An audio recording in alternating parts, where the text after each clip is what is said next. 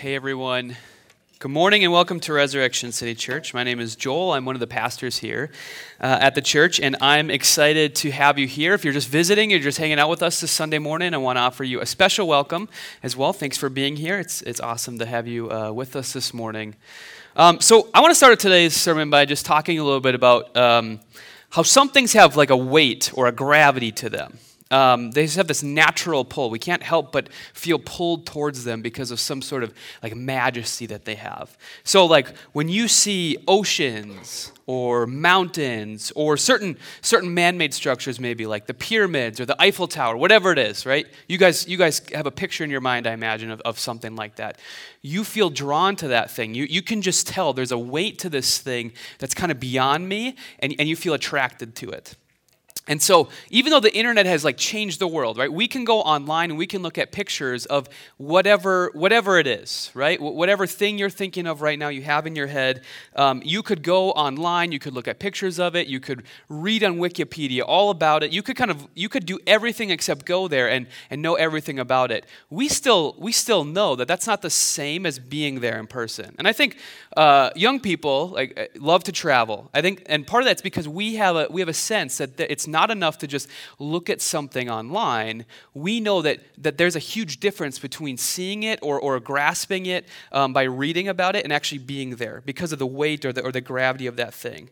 Um, maybe that part of that's just FOMO, but but like a, a, lot of it's like a savviness, I think, to, to understand that like uh, to really experience it, you have to be there, you have to see it, you have to kind of engage in the weight or the gravity of it.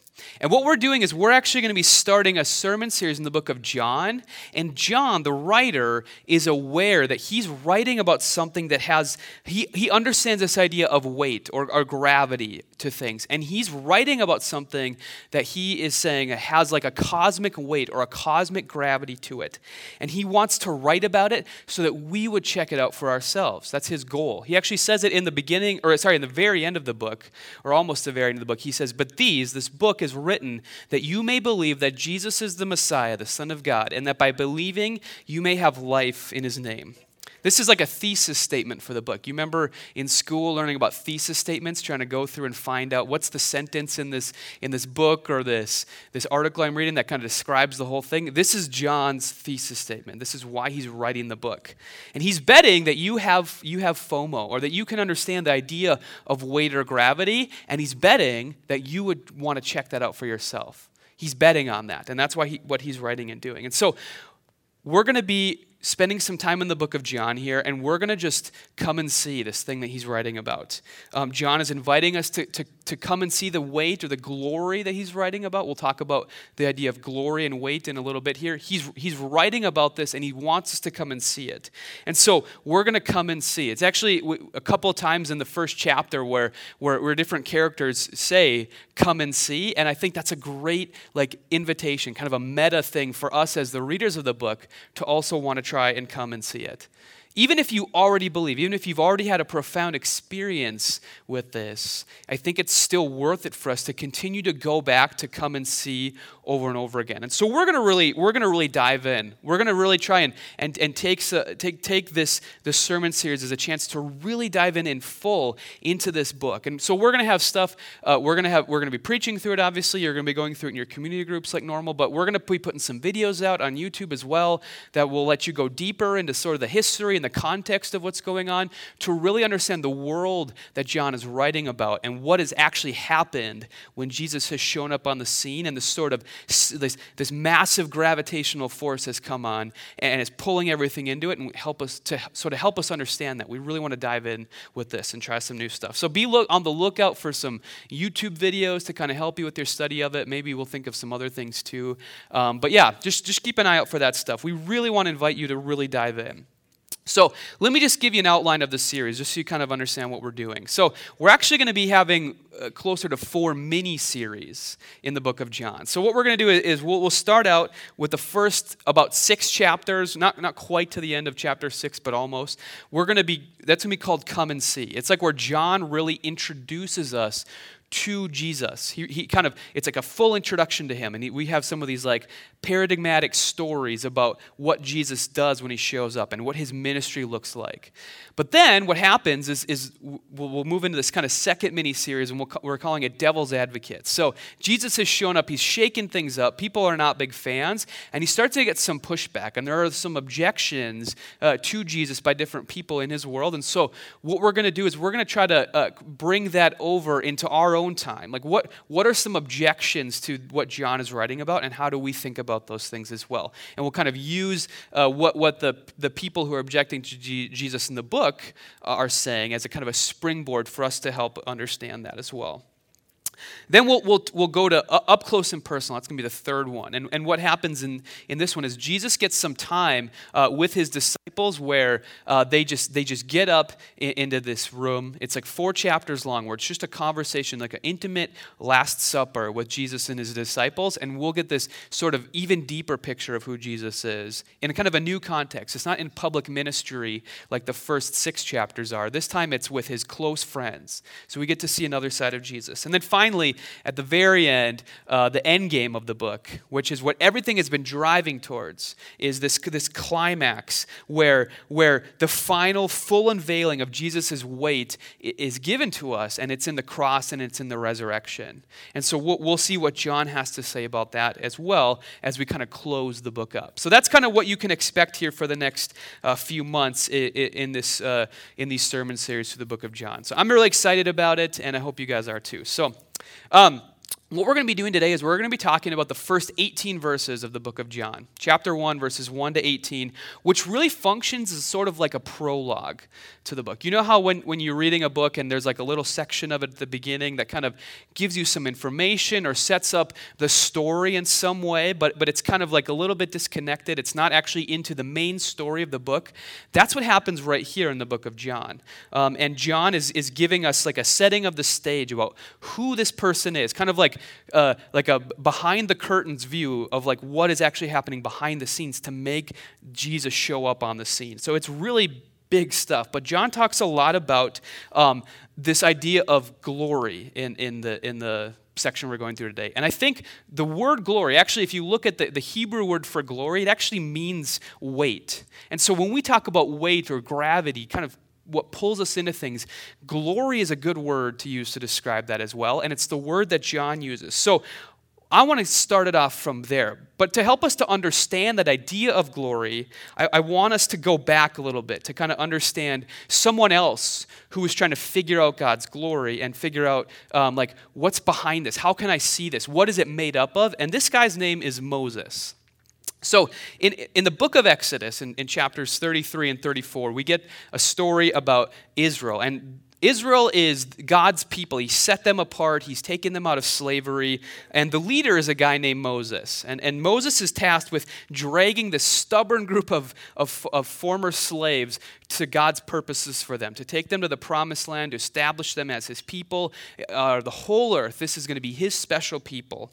And, um, and you remember last week we talked about the blessing of Abraham and Sarah. If you were here last week, we talked about the blessing of this child of Abraham and Sarah. Like, as we trace through this idea of God's blessing, we, we find that there, there's this culmination of it in Israel getting set free from slavery and becoming this actual people. This is what Abraham was waiting for, this is what he wanted so badly uh, when, he, uh, when he and Sarah are, are kind of g- going about on their own efforts to try to acquire this child that God has promised them. Now, this project that Moses has is it's a real fixer upper. It's not and it's not one that you can fix in an hour on HGTV either, okay? It's like this is a, this is a big deal and Moses is, is very aware of it. And he knows in order for for me to do this job, this thing that God has asked me to do, to take this people to be his people out and to take them to the promised land, I need God's presence. I need his glory to be with us. And we need to, I want to see this. Whatever is going to happen, it can't happen without God being with us and without his glory being manifest for us.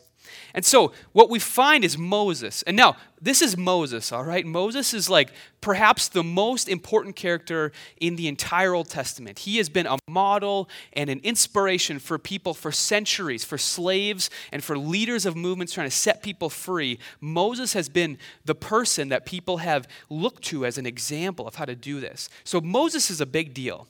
And we find that Moses, he's asking to see God's glory. He's this great person. He's already done this great feat. He stood toe to toe with the emperor of the greatest uh, empire in the world had ever seen up to that point, and he himself is not able to see all of God's glory. He's actually told by God that this is this is going to be too much for you. It, I have too much drip for you.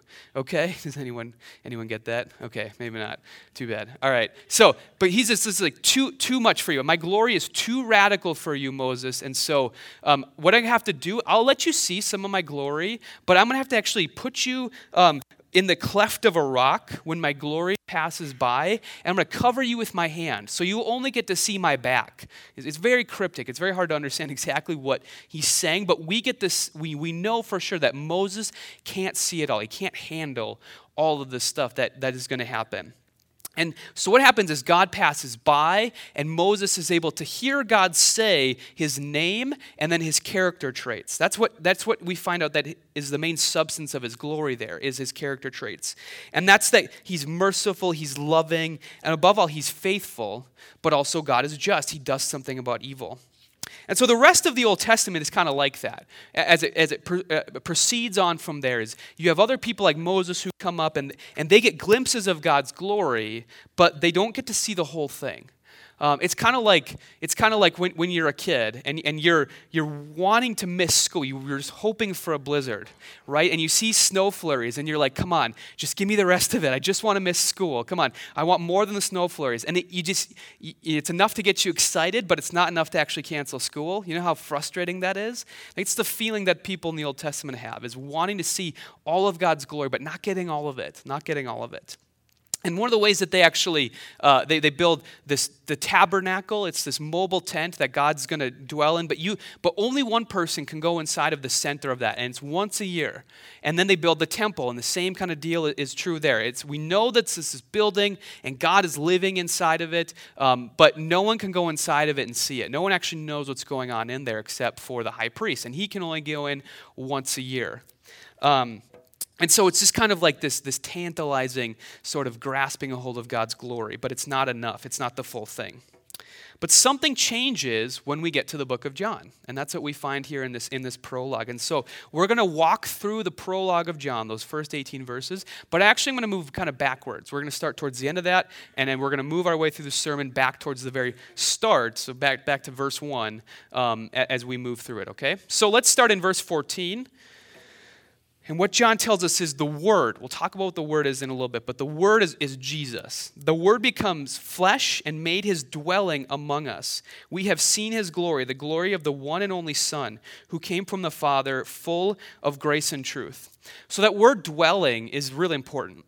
Uh, the word is actually, it doesn't mean dwelling. It actually is just literally the word uh, like like the, the word is like he pitched a tent. That's the word that's being used there, or tabernacled. Literally, it says, God, the word became flesh and tabernacled among us. That's what John is saying here.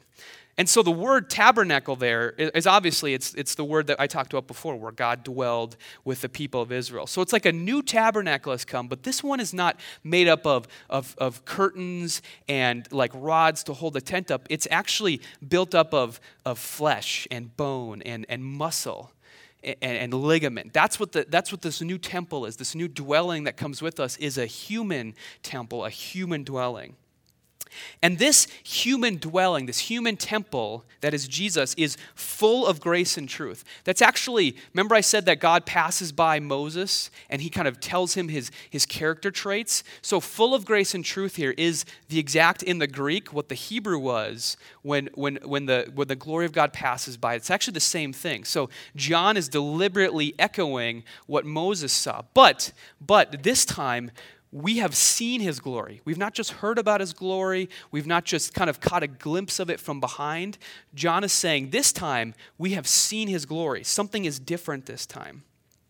He continues on to say, Out of his fullness we have received grace in place of grace already given. For the law was given through Moses, grace and truth came through Jesus Christ. No one has ever seen God but the one and only Son, who is himself God and is in closest relationship with the Father, has made him known. So now there's a, there's a fullness that's come this time around. And out of that fullness we've received grace on top of the grace that was already given. So Moses had seen parts of God's glory, and he'd been able to, to get the law. He'd been able to kind of do his job of leading Israel uh, to a degree. But, but what, what Jesus brings is a greater glory. He's made God known in a way that he wasn't known before. And this is because Jesus is God. That's what John says a little bit later on. This, this word is actually God himself. So instead of kind of being contained in a small room, set apart from everybody, seen in glimpses perhaps, now we're getting the full uh, unveiling of who God is, and it's in this person named Jesus. There's the, the fullness, the weight of who God is, is residing in this, this God become flesh, this human temple that is walking around, talking with people. That's what John is telling us. And so, his glory is made manifest in the most relatable thing possible a human. Just think, think about that. Think about how incredible that is. That's what John, all the stuff that John is bringing together uh, in this section, in this part of the book. It's really radical. When you really stop to think about it, it's really, really incredible. There's so many layers to it that, like, we could take a, a three-hour sermon to talk about it, but I won't spare, I won't subject you to that. I'll spare you of it, okay? But that's like that's the type of pondering that you could do when you think about this. And so for us, an application point as we go through the book of John for the next few months is I want us to really come and see God in all his glory. That's what John is trying to do. Right? He doesn't just give us this prologue. He actually explains what it looks like when this, this human who takes on flesh and is a temple, this walking, talking, uh, breathing, human, emotional, feeling uh, temple is walking around interacting with people, stirring up trouble and, and doing all sorts of stuff that no one saw coming he's going to tell us what it looked like when that happened. And so we're going to we're going to walk with John and be, behold the same glory uh, with him as we work through this book. And so an application point is to really, I want you to really dive in with this, okay? I don't want you uh, to miss what's going on here. Because everyone wants to know who God is, right? Uh, I think that that's true of people in the church and outside the, of the church. There, people are searching for God. People are deciding the church is not the place to do that anymore, sadly. That, that, that the Bible is not the, the place to do that But like John is saying, if you want to know who God is, you have to get acquainted. You have to know who Jesus is. There's no other way to know God in his fullness without getting to know this person. That's what John is saying here. And so instead of looking at yourself, you have to look to Jesus. That's what John is saying. All right, let's, move, let's move through the passage. Remember, we're moving a little bit backwards here. Uh, verses 9 through 11. The true light that gives light to everyone was coming into the world. He was in the world, and through the world was made, and, and though the world was made through him, the world did not recognize him. He came to that which was his own, but his own did not receive him. So John's aware, and we'll, we'll, we'll, see examples of this in the book as we go. He's aware that people didn't always notice this glory. They, they, they, for whatever reason, they, they, they missed out on it. Now, a lot of the people that we meet, he, he says, uh, his own. He came to his own, his own did not receive him. That's a, a, clear reference to Jesus coming to this people of Israel. Remember this people that, that Moses is dragging with him out of, out of slavery, who, he, who, have, who are God, supposed to be God's people, who have been given the law, who have been given glimpses of his glory, who have seen God do all these amazing things. This is the people that Jesus comes to first, and th- a lot of them totally miss it for, for different reasons. Some of them are thinking it's because, well, what we had in Moses was pretty good. Like like the law that we were given, like we, that's all we really need. And this Jesus character seems to uh, not be totally lined up with it. He seems to think he can go beyond it, and we're not cool with that. And so they reject Jesus for that reason. But some people reject him because they're just too concerned with other things to pay attention. And, and this is something for us to, to think about because the, the, we're in danger, I think, of, that, of being in that second group. I think that this is the, a particular danger for us in the world that we live in is to be in that second group. And, and the danger is that Jesus would come and we would totally miss his coming. That we would, we would, it, we would not see it. It would happen right underneath our noses without us even realizing that it's taking place.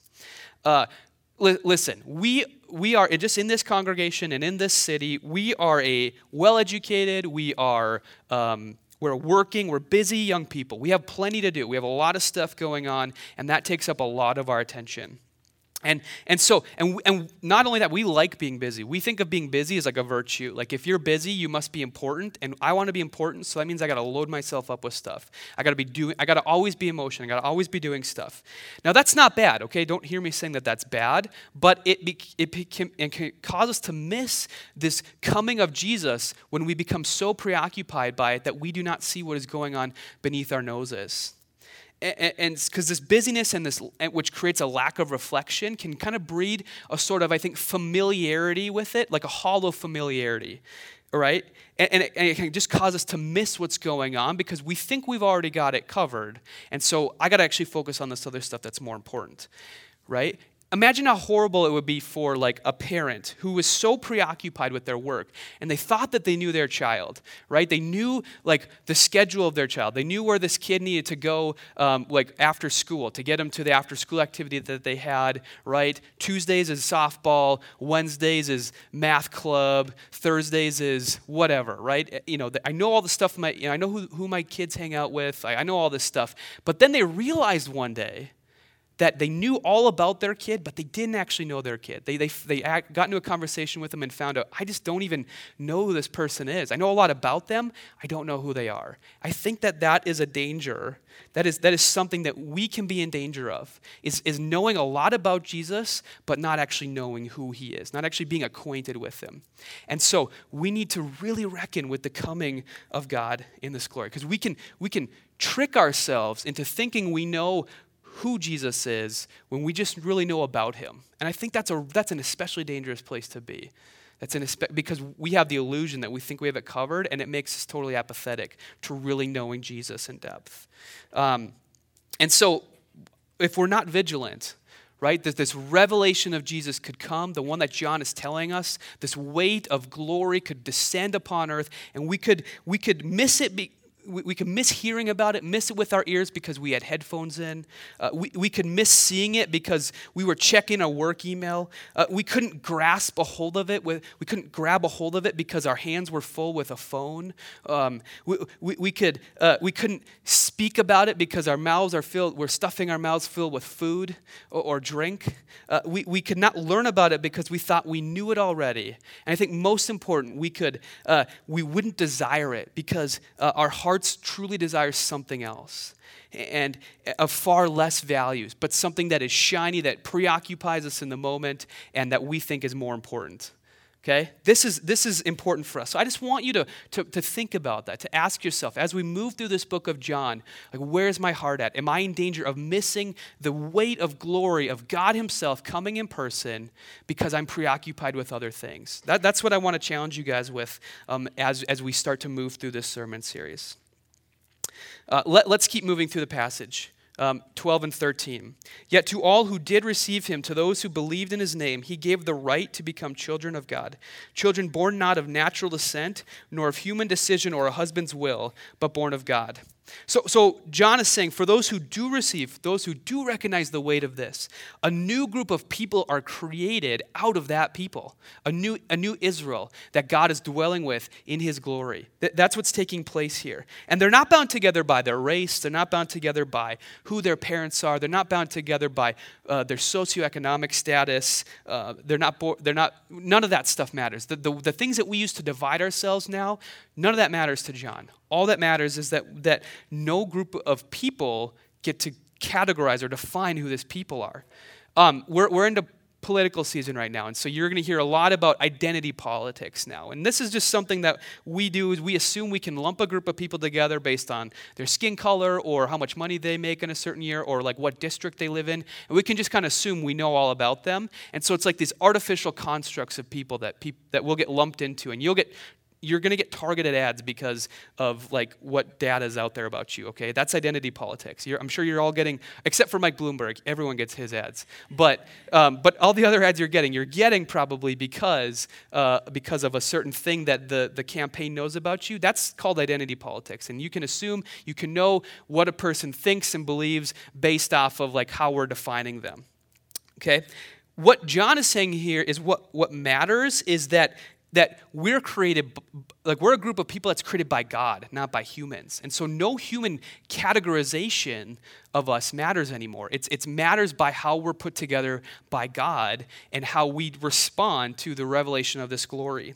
And so we're, we're formed and we're, we're made this new group of people. And so what we got to do, and this is our, our next point of application, is we have to come and see God together. Okay, so as we go through this book of John, we have to be uh, recognizing who this, this glory, this weight of glory. We have to be doing it as a congregation. It matters that we do it together. That's why the church matters. We're not meant to witness this stuff on our own you can't comprehend the glory alone. That's, that's part of it, is we need each other to help really understand this in depth and to be challenged to, to respond and live it out in the right way. And so that's why it matters that we're doing this together. So, and it's our duty to, to help each other receive that, uh, to make sure that no one gets left behind, no matter what no matter what it is that, that we might choose to divide ourselves over, we can't do that. We have to behold this glory together. And so we're going to study it together, as we always do, as we always do. But I want to challenge us to do that. Our final, or, uh, sorry, um, oh, okay, so I got the slides a little messed up. Sorry here, but what I want us to talk about now is like the, the next point of application is um, I want us to come and see hope. Okay, so we're talking about a level of hope that's being delivered in the glory of God as he comes now. And we find that in John 1 1 to 5. In the beginning was the Word, and the Word was with God, and the Word was God. This is the famous part of the passage. You probably have heard this before. He was with God in the beginning. Through him all things were made. Without him nothing was made that has been made. In him was life, and that life was the light of all mankind. The light shines in the darkness, and the darkness has not overcome it. Now, John, remember, John is this ever conscious about the words he's using and how it reflects back on what, what we've already read in the Old Testament. He, he's retelling for us the Genesis story here. Okay, but we, what we find out is there's an additional piece of information that there's this creating agent, the Word, which is Jesus, who was an actual, like a part of the creation of the world. And because he creates, there's life. And that life is the light of mankind, nothing else is. Now, what does this tell us about Jesus? What, what, what, does it tell us about who he is? Obviously, it tells us that he created the world, but it tells us something about his character, too. Something else that, that is kind of incredible. And Athanasius, the great, uh, the great church father, um, says that the, says that we should understand what's going on here is the renewal of creation. Okay, so remember, we're tapping into this creation story, the, how the world was created through Jesus has been wrought by the self same word who made it in the beginning. So th- the creation has been started by Jesus, but now he's come back to renew creation again. And so what that tells us about about Jesus is that he's faithful. He is he is faithful to come back and, and to not give up right? He creates the world and he sees it go off the rails in spite of opposition, in spite of apathy, in spite of us completely trashing his creation, uh, thinking we can, we can figure it on our own, thank you very much, without him. In spite of all of that, we can have a hope that that word is not giving up on us that he is faithful to his creation to the point that he's willing to enter into creation to the point of dying himself in order to renew that creation. And so and so um, we can know that he doesn't give up. We can have hope that he does not give up on his world. He does not give up on you. That's what we can know about this word who reveals himself. That's what we that's what the glory is is that God does not give up on you, no matter where you're at, no matter who you are. And we can know this from reading the book of John. And that makes him worth beholding. And that is the true heart of his glory and his weight, a glory that leads us to hope. So that is where we're gonna where we're gonna end this week before we continue on the rest of the book. For now, uh, what we're going to do now is we're going to close in worship, we're going to close in prayer, we're going to close in communion, and we're going to close with giving as well. So you don't have to be a member at Res City in order to uh, come and take communion with us. We just ask that you are a follower of Jesus, that you have you you see the weight of glory that is revealed in Jesus, and you respond to that. And if that's true, please come and take um, communion with us today. Um, the worship team is going to come back up. We're going to offer up uh, worship to this thing that is deserving of weight and glory to the point that we gather on a Sunday morning and we sing songs to remind ourselves to lift our hearts higher in the adoration of that thing. We're going to do that now as we close the service. If you need prayer, someone will be uh, available to pray for you in the back, no matter what it is, no matter what you're looking for prayer for, there will be someone back there to pray for you. And then also, as always, uh, we see giving as, an, as a type of worship. And so if you feel led to God to worship in that way, we have a box where you can give in the very back. So I'm going to pray to close this, and then we're going to we're going to enter into that time. Lord, we, we thank you that you have not given up on your creation, that you are, just as you told Moses um, when he beheld your glory, you are faithful, you are merciful, you do not give up on your people. And, and we see that in, in, in how you come back to us. Lord, I pray that we would be gripped by that glory, that weight. We would see that. We would, we would be unable to not respond to that and that you would help us to behold that glory in the way that John desires to, to teach us um, as we work through this book of John. God, that is our heart's desire for today and for the next few months as we read through John and for the rest of our lives as well. We pray this in the name of your Son, Jesus. Amen. Amen. Thanks, Joel.